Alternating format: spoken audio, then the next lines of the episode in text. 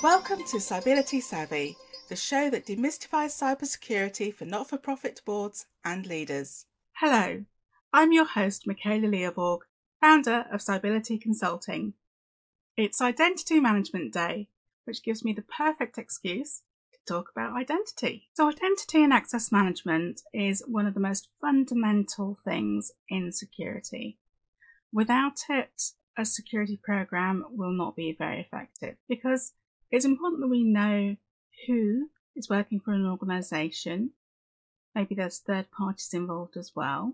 We need to know who they are, where they're working, what information they should have access to, so we can actually implement the controls appropriately.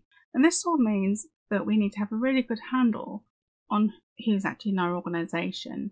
And if we have an HR department, some robust onboarding and offboarding procedures including when people move across the organisation and take those access rights with them from job to job as often happens. So the key elements around identity when we're looking at this from a process point of view is identifying and confirming that the person is who we think they are.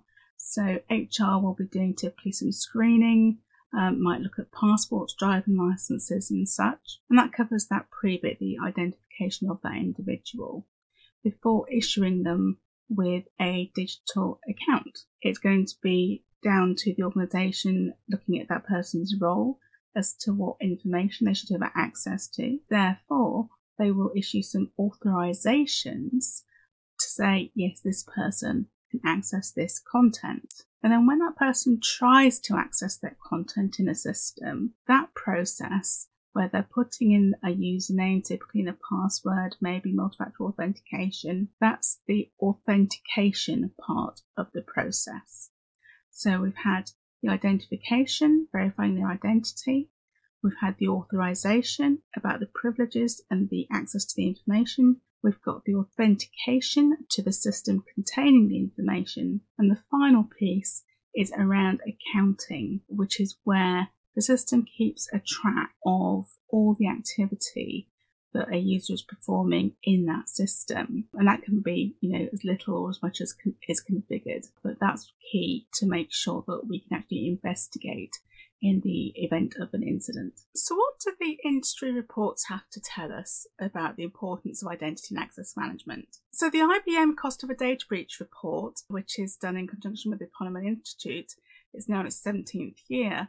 They found that the most common initial attack vector is compromised credentials, which was responsible for 20% of breaches. And in their uh, pricing, they've got that costing uh, $4.37 million, which, uh, if you compare it to the UK data breach report, is a little bit different. I would say that generally speaking, when you're looking at cost of data breaches, I tend to go with the IBM report. Coming now to the uh, recently published UK Governance Cybersecurity Breaches Survey for 2022, they had a look at, in their 10 steps to cybersecurity, what people are doing around identity and access management. And the good news is that organisations are now restricting those administration rights. They're looking at their password policies and making those more comprehensive. And most crucially, implementing multi-factor authentication. They found that 87% of businesses were doing this and 77% of charities. So that's a great improvement and we just need to keep up with that.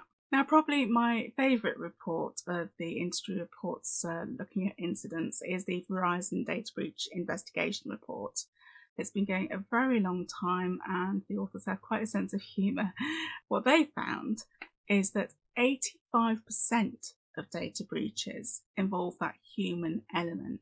The credentials are still the most sought after by cyber criminals because, again, you get access to the uh, network directly. When they look a bit deeper, what they found was within the privileged misuse, 99% of that was down to insiders. Yep, that's people that work for us that we trust. And unfortunately, typically, perhaps if they're not being paid well or something's not going right at home, they can be then targets for bribery or blackmail. You may have seen recently in the news there have been some really high profile hacks by a group called Lapsus, and their technique was to find somebody and bribe them to gain access. Nice and easy, not very technical at all.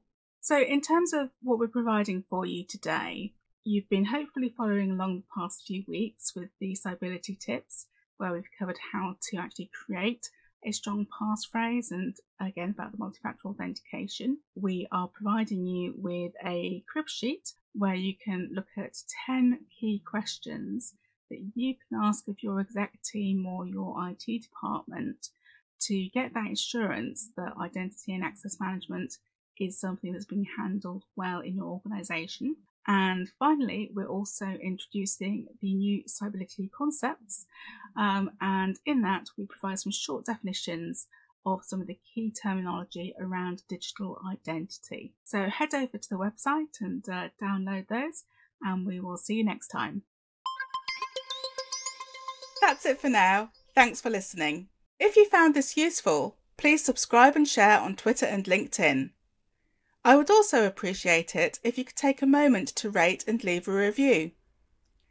You can contribute to future episodes by visiting our website to share your cybersecurity concerns and questions. The link is in the description. This show was written and produced by me, Michala Liavaag, and co produced and edited by Anna Garner. Music by CFO Garner. I hope you join us next time.